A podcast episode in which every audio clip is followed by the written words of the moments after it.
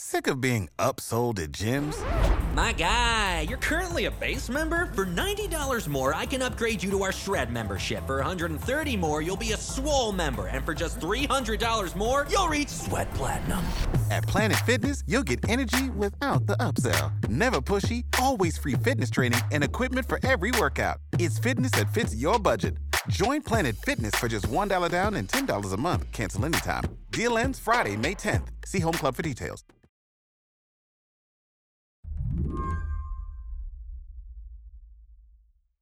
Breaking news now Nikki Haley announces a 2024 presidential campaign. The former South Carolina governor and United Nations ambassador becomes the first major challenger to former President Donald Trump. When Ed Kilgore found out yesterday that Nikki Haley was planning to run for president, he wasn't exactly surprised. Ed's a political columnist for New York Magazine, and he's been keeping tabs on Haley's career for a while. And I think anybody who's followed her career knows that she's shown every indication of the affliction by which people, politicians, look in the mirror and see a future president of the United States. So I was not the least bit surprised. Haley's only the second person to declare her intent to run in 2024. The other one, of course, is Donald Trump. A quick reminder Haley achieved a national profile when she served as Trump's ambassador to the United Nations. Now, she's the first one to challenge him for the Republican nomination. To announce her candidacy, Haley released a video making her first presidential pitch to the country. Ed wasn't too impressed. The railroad tracks divided the town by race. I was the proud daughter of Indian immigrants. Not black, not white. I was different. But my mom would always say your job is not to focus on the differences, but the similarities. It's sort of the, the non white person who offers moral authority in absolving white conservatives of uh, any implications of racism. Some look at our past as evidence that America's founding principles are bad. And, you know, there's nothing that white conservatives love more than being reassured that they're not racist by non white voices. And that's what Haley is taking advantage of. I must say, I didn't think it was very well done. According to Ed, Haley's biggest problem is that she can't seem to articulate why she should be the next commander in chief. She's got no catchy slogan, no major endorsement, no particularly remarkable achievements to point to you know, she's actually a pretty well known national Republican figure, yet she's mired in the low single digits in every poll that shows her going up against Donald Trump or Ron DeSantis. So I don't, I'm not very impressed at, at how she seems to be proceeding at this point. You know, there may be some sort of uh, hope that that DeSantis and Trump will engage in some sort of murder suicide act in which they drive up each other's negatives to the point where Republican voters are looking for a fresh face and someone a little more positive than either of those gentlemen. But the, but again, this gets back to her timing problem. All this has got to happen pretty fast. Today on the show, Nikki Haley wants to take on Donald Trump. And even though it's February 2023, she might already be falling behind. I'm Mary C. Curtis, filling in for Mary Harris. Stick around.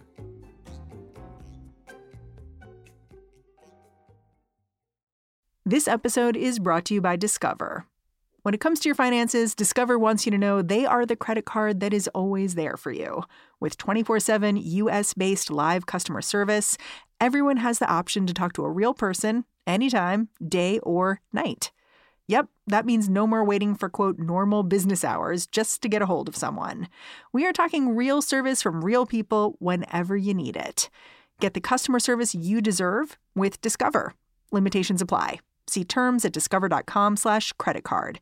This podcast is sponsored by Ramp. Are you the decision maker in your company? Consider this. For the first time in decades, there's a better option for a corporate card and spend management platform. Meet Ramp, the only corporate card and spend management system designed to help you spend less money so you can make more. Most corporate credit cards offer points as incentives. But those points amount to less than their worth in real cash value. Ramp's business cards offer you cash back, real money in your pocket. Plus, you control who spends what with each vendor.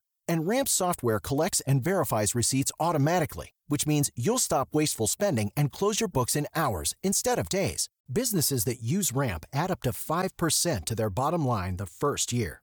If you're a decision maker, adding Ramp could be one of the best decisions you've ever made. And now get $250 when you join Ramp for free. Just go to ramp.com slash easy. Ramp.com slash easy. R-A-M-P.com slash easy. Cards issued by Sutton Bank and Celtic Bank members FDIC terms and conditions apply. Can you introduce our listeners a bit to the Nikki Haley story, starting with her early life in South Carolina? Yeah, well, she grew up in South Carolina, the child of Indian immigrants who are actually Sikhs. She followed the Sikh religion until well into her adulthood when she converted to Methodism. And as a fairly young woman, she had a couple of business ventures. She was elected to the state legislature from a uh, Columbia suburb and very quickly identified herself with the hardcore right wing portion of the South Carolina party, but one that was, you know, thought of itself as modern and free of the kind of racism that had afflicted not just the state, but the Republican Party there for a long time. It's no longer about electing Republicans, it's about electing conservatives. We need fresh faces, fresh voices, and fresh ideas working for the people of this state, not the power of the legislature. And so she was sort of a, you know, reform conservative figure in South Carolina. In 2010, when she ran for governor as a very much a long shot, she either was afflicted by or got lucky because of, depending on how you look at it, two different men made apparently baseless accusations of sexual infidelity on her part that they had had flings with her and they never supplied any concrete evidence and that naturally made Nikki Haley, you know, a sympathetic figure to a lot of voters who had never heard of her. And that, you know, that also made her a great object of affection from Sarah Palin, who dubbed her a Mama Grizzly and came into South Carolina and campaigned for her, probably at the peak of Palin's popularity. And so, at a pretty young age, I think she was still in her 30s, she uh, she got the launch she needed and became governor of this very Republican state. When we talked a year ago, I said, Governor, do you think South Carolina is ready for a female governor? And he said, I don't know about that, but they're ready for you. And I remember that race and members of her own party did subject her to quite a bit of racist abuse as well. What kind of platform did she run on, and what were her political priorities? Did she make them clear? Well, she, I mean, her message, and again, this fit, this nicely meshed with the alleged scandals and the, the efforts to smear her uh, as a woman she was running against the good old boys uh, of the Republican South Carolina Republican establishment. And in South Carolina, that that doesn't just mean old men. It also means people that really were old Dixiecrats that migrated out of the Democratic Party to the Republican Party for convenience and brought a lot of their racist baggage along with them. And, you know, like a lot of other Southern states, there was a, you know, modern Republican movement. They called themselves at the time Reform Conservatives, who wanted really hardcore right wing fiscal and economic policies, but without the racism.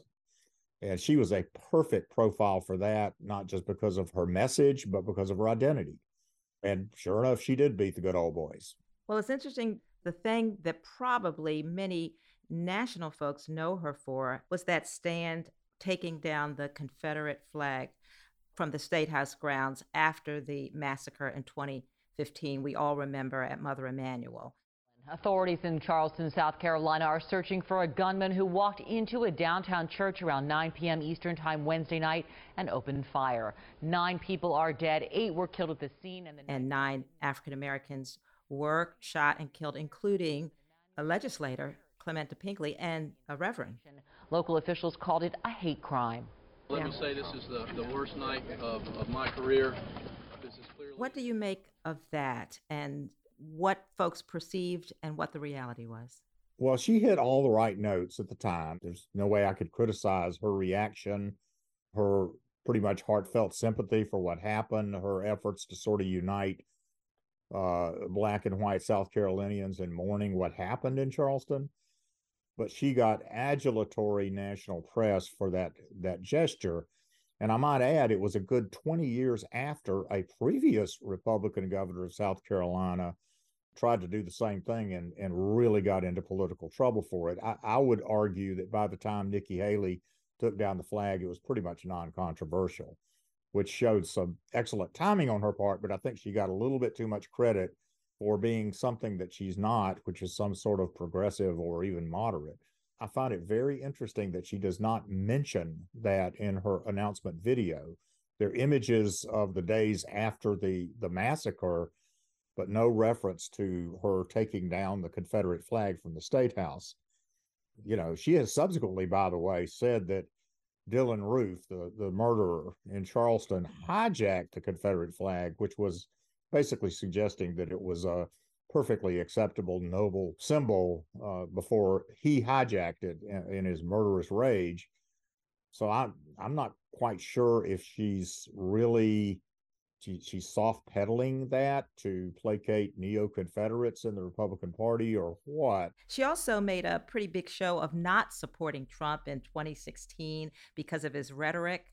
Yep. And she tied that rhetoric to the violence like Charleston that was going on in this in the uh, country. But in 2017, she flip flopped and joined his administration as United States ambassador to the UN United Nations. Nikki Haley, ambassador to the United Nations, has been very special to me. She's done an incredible job. She's a fantastic person, very importantly, but she also is somebody that gets it. She so, why the change of heart, and what was her tenure there like? Well, well, I, you know, she she's hardly alone in um, moving all over the place in her relationship with Donald J. Trump uh, among Republicans. I mean, her senior U.S. Senator uh, Lindsey Graham is has you know danced like Arthur Murray, uh, you know, going back and forth on Trump for years. So uh, she's I don't know that she's distinguished herself in duplicity question of Trump, but she has moved around an awful lot. She, yes, she said harsh, harsh things about him in 2016, but then supported his general election campaign. She accepted a position in her his administration, but seemed to be whispering to media that she wasn't really his person.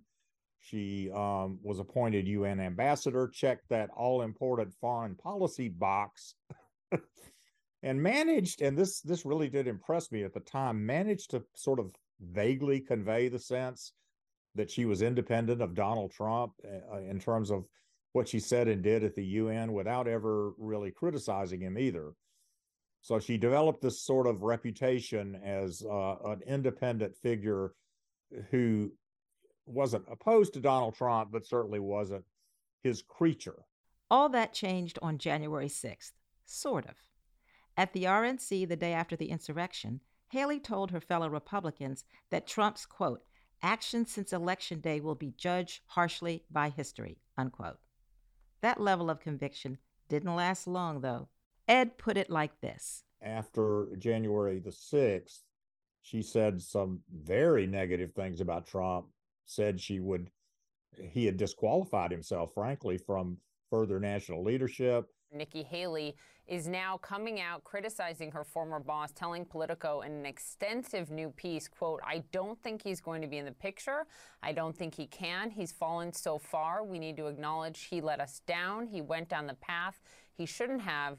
then, not too long after that, she backtracked and said, in fact, if he ran for president in 2024, she would support him. Uh, obviously, that's not happening. I mean, her constituency in the Republican Party, if she's going to succeed in the presidential campaign, is going to be among people who are tired of Trump, whether they liked him or not or supported him or not in the past. We'll be right back after the break.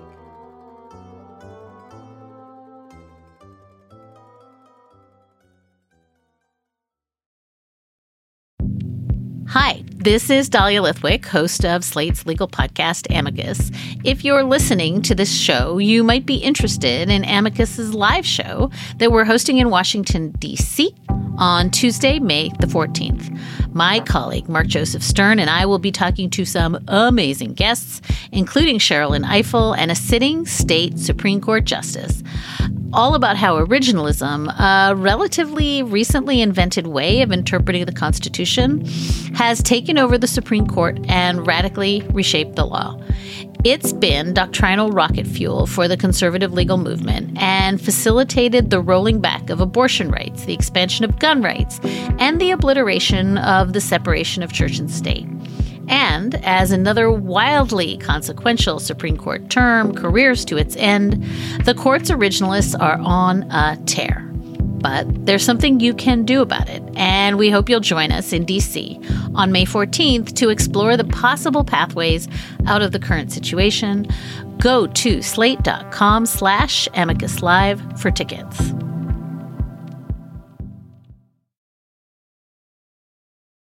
Much of Haley's career is built on her ability to play both sides on the issues, on Trump, on pretty much everything. But Ed says that won't be as easy in a presidential campaign. If she's serious about running for president, she's going to be spending a lot of time at pizza ranches in uh, Iowa very soon, where just regular Republican voters are going to ask her a lot of questions about who she is, what she's done, what she wants to do and it's it's pretty serious scrutiny. So I, to the extent that I think maybe she has benefited from some ambivalence about what she stands for, uh, and from frankly unearned positive media attention, that could wear off pretty quickly in a presidential campaign. Do you think her announcement is amounting to maybe hopes that folks are finally casting Trump aside, both voters and the party? Sure, I think that's the calculation. I, the problem is that's also the calculation of Ron DeSantis, Tim Scott, Mike Pompeo. Lord knows who is going to wind up in this race. And uh, all of them not named Donald Trump are going to be calculating that people, Republicans are tired of Donald Trump. Why Nikki Haley, though, as opposed to some of these other candidates who are, particularly DeSantis, who's starting way, way, way ahead of her early in the going. And she is from an early state, South Carolina, uh, which votes third in the uh, in, in, the Republican uh, presidential nominating contest. Uh, Donald Trump had an event there recently where he locked up really about half the well-known politicians in the state, including Senator Lindsey Graham, the current governor, the current lieutenant governor, the state treasurer, I think three members of the U.S. House. So, you know, she's got some catching up to do in her home state. And then, you know, Ron DeSantis will clearly be strong there, just like he is everywhere else at the moment. So if she loses her home state, her, her presidential campaign is done.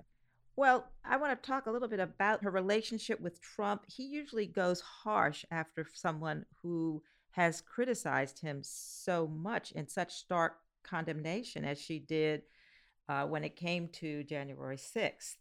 Uh, but he really hasn't come out yet. Does he see her as real competition? Frankly, Trump's public attitude towards her can only be described as condescending. It's going to be interesting from his point of view how he talks about Haley, but I, I, I don't think I think his general posture right now is he doesn't take her seriously enough to go after her the way he normally does his political rivals. And who knows? I mean, in any given moment, Donald Trump can erupt, erupt, and he may give her a nasty nickname. He may go after her personally. Who knows? The problem for Nikki Haley is that's not within her control. So if she's going to define her relationship with Donald Trump in a way that improves her prospects, she's got to get on it right now, not just wait around to see what he's going to do. The open question is exactly what shape Haley's ambitions will take if being president isn't on the table. Some commentators have already begun positioning her as a possible vice presidential candidate on Trump's ticket. And while Ed's quick to point out that it's racist and sexist to assume that's the most Haley can aspire to, He says it's also not clear she's ruled being VP out. If, let's just say, for the sake of argument, she does want to be vice president and Trump wins the nomination and she's on his list, been, there have been reports already that Trump is maybe exclusively considering women as running mate for all kinds of obvious reasons. I do think that if she winds up in that position, she's not going to have the independence uh, from Trump that she sort of implied that she had as a member of his administration. I mean, the, the perpetual role model for a Trump vice president is Mike Pence prior to January 6th, uh, which the sort of craven, you know, toadying to, to, to the president with his big shoulders, as, as Mike Pence said about a thousand times. I think the bigger question about the vice presidency is whether Haley really wants to do that. And of course, there's also the very strong possibility that the nominee is not going to be Donald Trump. It's going to be Ron DeSantis. And she's 51 years old, which is pretty young. Uh, you know, in terms of contemporary presidential expectations. You know, she's basically a quarter century younger than Donald Trump. And, you know, she she doesn't have to run for president right now, which again is part of the reason I wonder why she's doing it right now. But I, you know, nobody really knows what the post-Trump Republican Party is going to look like. It's probably going to be a little Trumpier than she's shown herself to be so far, and there's competition. So maybe she is the future of the Republican Party, but it may be a really distant future at this point. Thank you, Ed Kilgore. Thank you, Mary. Ed Kilgore is a political columnist for New York Magazine. That's the show. If you're a fan of What Next, the best way to support our work is to join Slate Plus. Go to slate.com slash whatnextplus to sign up. What Next is produced by Elena Schwartz, Anna Phillips, Paige Osborne, and Madeline Ducharme. We're getting help from Jarrett Downing and Laura Spencer. We're led by Alicia Montgomery with a little help from Susan Matthews. Ben Richmond is the Senior Director of Podcast Operations here at Slate. And I'm Mary C. Curtis, columnist for Roll Call and host of its Equal Time podcast. Thanks for listening. When you need mealtime inspiration, it's worth shopping Kroger, where you'll find over 30,000 mouthwatering choices that excite your inner foodie. And no matter what tasty choice you make, you'll enjoy our everyday low prices, plus extra ways to save, like digital coupons worth over $600 each week. You can also save up to $1 off per gallon at the pump with fuel points. More savings and more inspiring flavors make shopping Kroger worth it every time. Kroger, fresh for everyone. Fuel restrictions apply.